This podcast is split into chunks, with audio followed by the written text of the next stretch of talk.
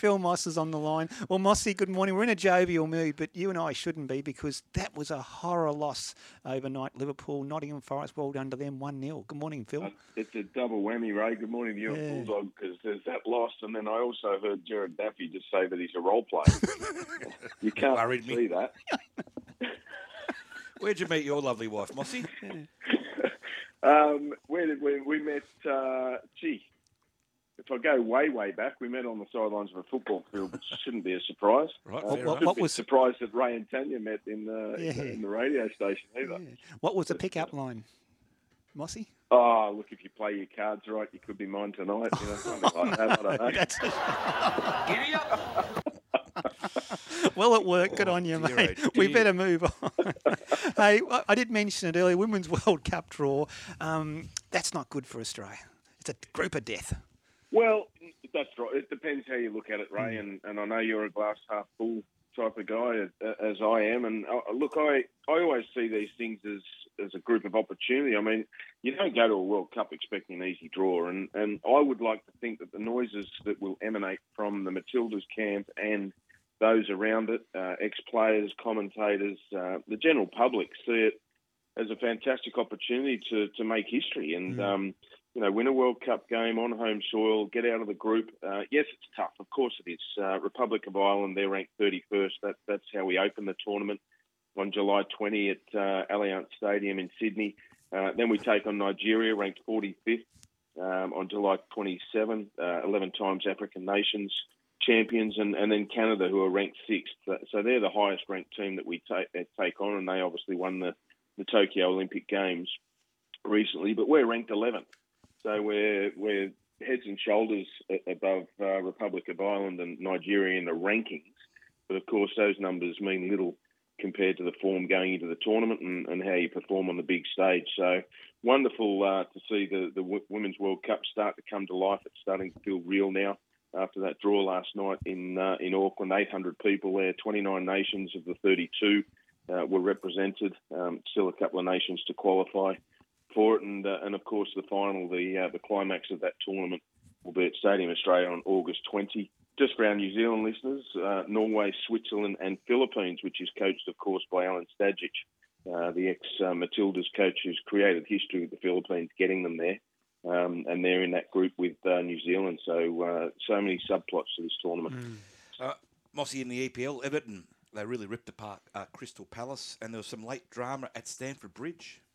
There was Ray uh, at Bulldog. Sorry, um, of course uh, we we spoke very briefly about that Liverpool. We brushed over that one. Forest. yeah, we did. But look, let me let me just let me just focus on that just for a moment because I, I it's going to take every star in the universe to align for us to win yeah. the title this season. Now, I, I, can't remember in recent modern EPL history uh, the champions uh, having lost to a, team, and this is with all due respect to Forest fans, but you, you can't go and lose games like that if you if you're going to win the win the title. So um, it is a huge mountain to climb for Liverpool now. But uh, let's leave that one alone for now and go to what Bulldog was referencing. Everton, they were fantastic. They scored what I believe will be two contenders for team goal of the season uh, with wonderful football throughout. Uh, Lampard has had his critics. Uh, he's gone through some tough times. Obviously, got sacked at Chelsea. Um, was teetering on the brink at, at Everton, and look, he's not. Uh, I'm not saying that he's got a job for life there yet, Mm. But more performances like overnight um, and the football that they played uh, will will certainly do his prospects no harm. Three 0 over Crystal Palace and at Chelsea, um, fantastic uh, late drama. Uh, nil nil in the 86th minute. Uh, Chelsea take a one 0 lead through a Jorginho penalty.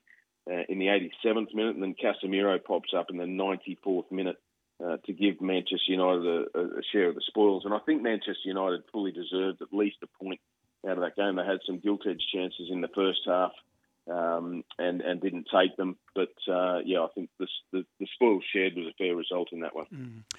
Uh, back home, the A League and Melbourne City got the job done over Melbourne Victory in that big local derby. Yes, they did. Josh Brillante uh, red carded in the first half. Um, was a big talking point.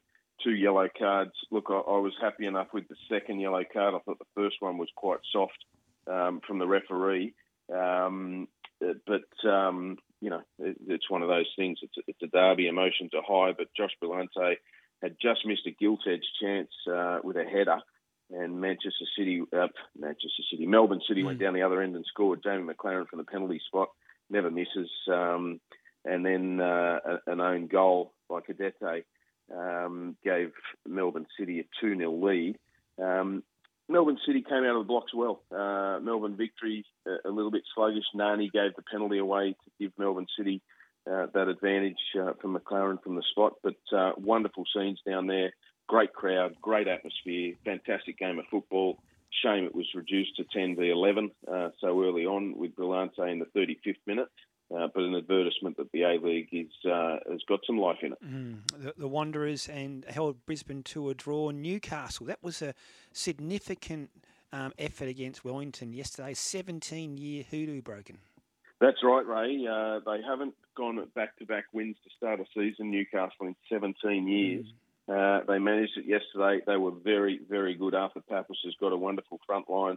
Um, Sotirio, uh, Buhagiar, uh, Piscopo, um, uh, uh, just a few to name, and um, and Dartsmelia, Becca Darts Melia, and they did it without Becca Tad, uh, Mikeltadze, who was injured, and he scored the winner last week in the in the last minute. Um, they're they're going to be an exciting team to watch this season going forward. Uh, a lot of firepower. They haven't really got a recognised back to goal striker, but they've got so much pace mm. and firepower, and uh, they will be exciting and fully deserve that win yesterday. Western United and Macarthur shared the spoils on Friday night, so Dwight Yorke couldn't get the three points for his team down there in Melbourne. And uh, as you said, Western United, uh, Western Sydney, sorry, and Brisbane had to share the spoils. Um, last night. Today, we've got Sydney FC hosting Adelaide at Allianz Stadium. I'll be out there for that one. Can't wait. Uh, spending a little bit of time with Stevie Corica yesterday. He's uh, confident, um, mm-hmm. certainly not arrogant, but confident. The boys have trained well this uh, this week, and he's uh, he's in a buoyant mood going into this one. Yeah, go Sydney FC. What are they? Party a multi for the weekend, Mossy? Uh, they are mm-hmm. absolutely. Mm-hmm. I've got. Uh, I've been. I'm going to put my hand up here, Bulldog, and look, mate, I'll put my hands up. You can you can fire the bullets if you like, but I've been horrible this weekend so far.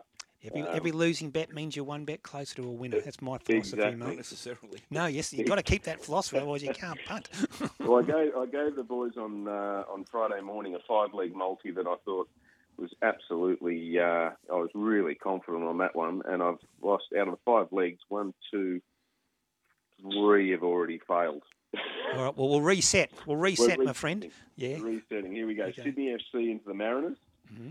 Into Aston Villa with uh, Steven Gerrard unfortunately yeah, sacked on Friday morning. Mm-hmm. So a bounce back uh, result for Villa with a new manager uh, into Arsenal. So Sydney FC, Mariners, Villa, and Arsenal. Terrific. Hey, Phil, as always, appreciate your thoughts on a Sunday morning. We'll talk next week. Good on you guys. Have a great day.